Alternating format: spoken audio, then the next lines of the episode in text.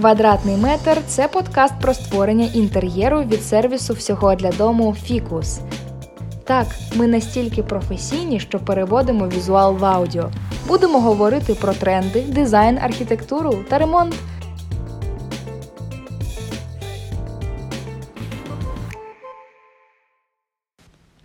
Квіти в будинку це не тільки про вазони, троянди в день народження і тюльпани на початку березня.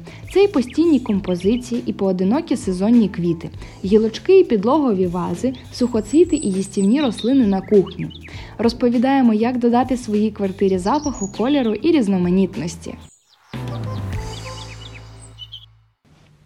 Композиції яскраві, стримані, червоні або лілові, з зеленню або без які квіти обрати, щоб це не було нав'язливо і недоречно. Якщо ви хочете завести додому квіти, але не знаєте, з чого почати і як правильно підібрати композиції, зверніться до флориста або дизайнера. Професіонал допоможе підібрати ідеальну композицію для кожної кімнати. Відмінно будуть виглядати пишні букети і симпатичні поодинокі композиції. Але основне це навіть не композиції квітів, а вази і кашпо, в які ви будете ставити ці квіти. Як правильно вибрати вази і кашпо, читайте на нашому сайті.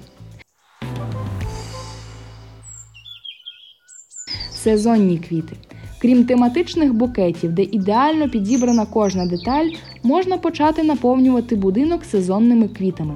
Вони не коштують всіх грошей світу і відмінно розбавляють атмосферу в квартирі в залежності від сезону.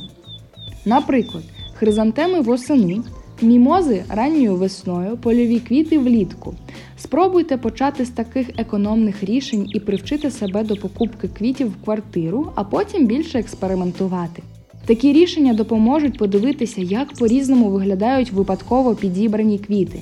До того ж, це допоможе зрозуміти, чого не вистачає в квартирі квітів, відтінків чи елементів. Якщо міняти регулярно букети, підбирати композиції і займатися щотижневим прикрашанням будинку не ваша історія, не поспішайте зовсім відмовлятися від квітів.